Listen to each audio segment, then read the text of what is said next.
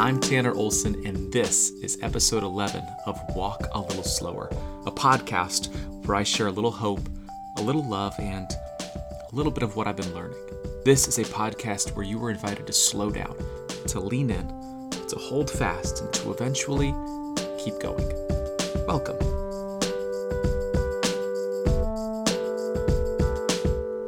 Before we jump into today's episode, I wanted to give a quick thank you to all of you who have been listening and following along with this podcast. Thank you so much for sharing these episodes with your friends, for sharing them on your social media, for for tagging me in the posts. It really does mean a lot, and I'm really, uh, well, I'm thrilled that this podcast is connecting with you.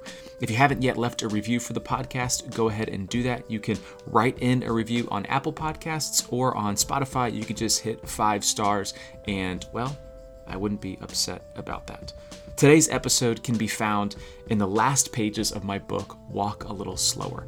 Now, I'm not sure you know this about the book, but it was only supposed to be four sections. And those four sections were slow down, lean in, hold fast, and keep going. Instead, the book became five sections. The final section of the book, titled And Be Ordinary, along with the poem Go On, were added last minute. And in some ways, this threw off the flow of the book. In other ways, well, I hope that it added to it. Today, I'd like to share with you the writing titled And Be Ordinary. If you have a copy of the book, it's on page 117. If you don't have a copy of the book, well, it's still on page 117. So, with that, here is episode 11 of Walk a Little Slower.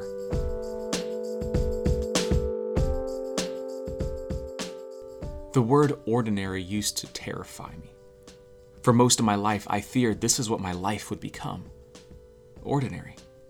As a teenager, I would lie awake until the early hours of the morning, wondering if this life of mine would have lasting impact or, or if I would be easily forgotten. Selfishly, I worried if I would be a remembered name worthy of a statue or street name or even a Wikipedia page. The acronym YOLO, You Only Live Once, plagued the halls of my high school, attaching to our adolescent minds, acting like lice as it spread across our school's campus. These four letters found their way into our conversations and psyche, changing our view of the world and ourselves.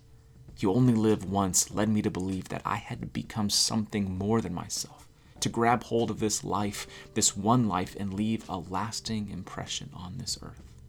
I couldn't shake wanting to stand out, to, to be a somebody, to be remembered. I wanted to be known and applauded by the world like, like the greatest basketball player of all time, Michael Jordan, or, or the Fresh Prince Will Smith, or my eighth grade hero, the Fonz, Henry Winkler. In middle school, I went through a big happy days phase. I'd try to turn on the lights by snapping and casually saying a drawn out, hey, to girls just like Fonzie, to see if they'd go out with me. I even tried to convince my mom to get me a leather jacket just like the one he wore in the show, but, but there's never a good time to wear a leather jacket in Florida. Beneath my want to be Fonz exterior grew and groaned a lie that I needed to live a life of constant excitement, void of boring and empty of mundane. I thought in order for my life to be significant, to be far from ordinary, it had to be like a movie full of one liners, first kisses, breakthroughs, and mountaintop moments. Just like Fonzie. However, by the grace of God, something changed along the way. In my days of dreaming about being remembered as a somebody, well, they're behind me. No longer do I equate ordinary with insignificant or believe I need to have a street named after me to have lived a significant, meaningful life. I'm not sure when the change took place, but it did. Maybe it was the silence of a sunset or a Sunday message on mercy. Maybe it was realizing I am one of 7 billion and not just one in 7 billion.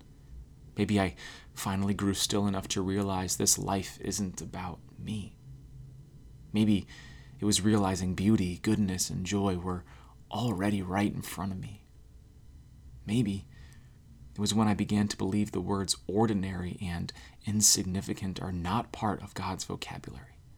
I've come to learn that life is many things, but it is certainly an unfolding, a slow becoming.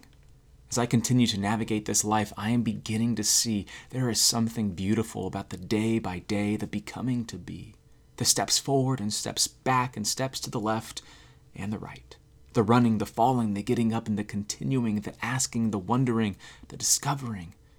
Significance has never been based on who others say you are or what the world may call you, but significance and worth are found in who found you. And he found me. Ordinary me. And now that's who I want to be. Me. I only want to be me, the me He created me to be, and I want to live an ordinary life, an extraordinary, ordinary, simple life. Something small, something hidden, something less than public, something different than I imagined, something meaningful. I want the garden and the backyard and flowers on the front porch. I want to let my phone's battery drain and see that I am full. I want to walk down the street and not be recognized. I want to sit outside at the corner coffee shop with my dog and have half conversations with familiar strangers as they pass by. I want to say, I didn't see that when someone asks me about the latest scandal or news story or tragedy. I want to learn how to make something with my hands like a bookcase or a cutting board or an end table or just a really good sandwich.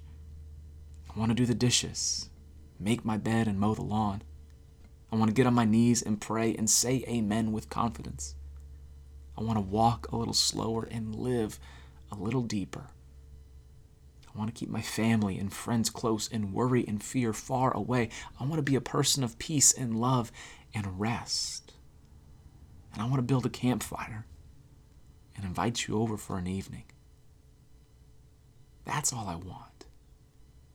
An extraordinary, ordinary, simple life. An extraordinary, ordinary, simple life that God has given me, met me, and carried me through.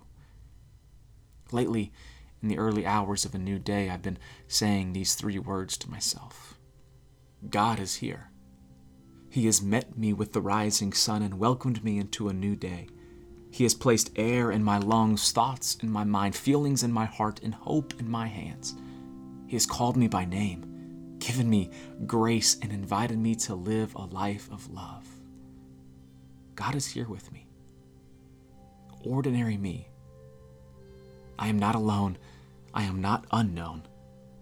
I am not forgotten. But I am with God, and God is with me.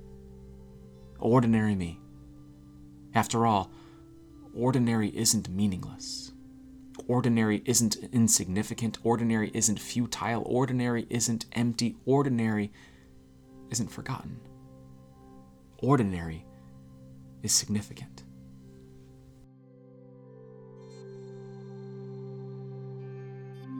Thanks for listening to this episode of Walk a Little Slower. As always, you can find me online at Written to Speak or at written to writtentospeak.com. Again, this episode comes from my book, Walk a Little Slower.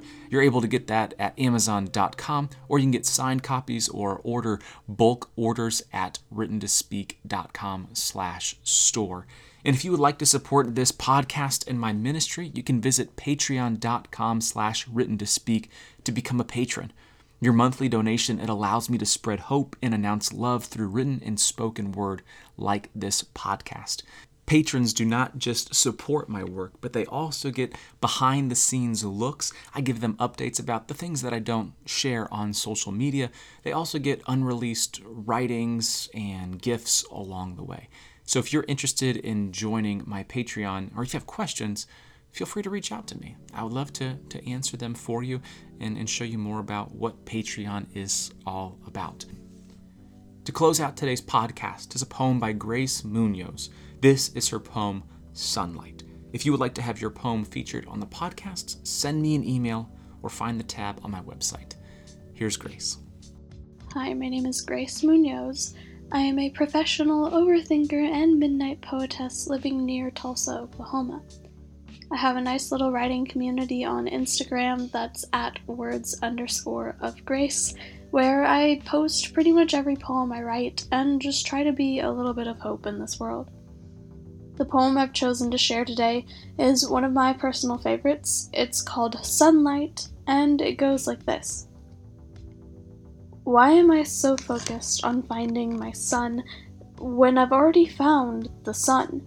And more importantly, he has found me and died so I can be free, truly free from sin and death. And with every breath I take, he is holding on. So I don't need to crave the dawn.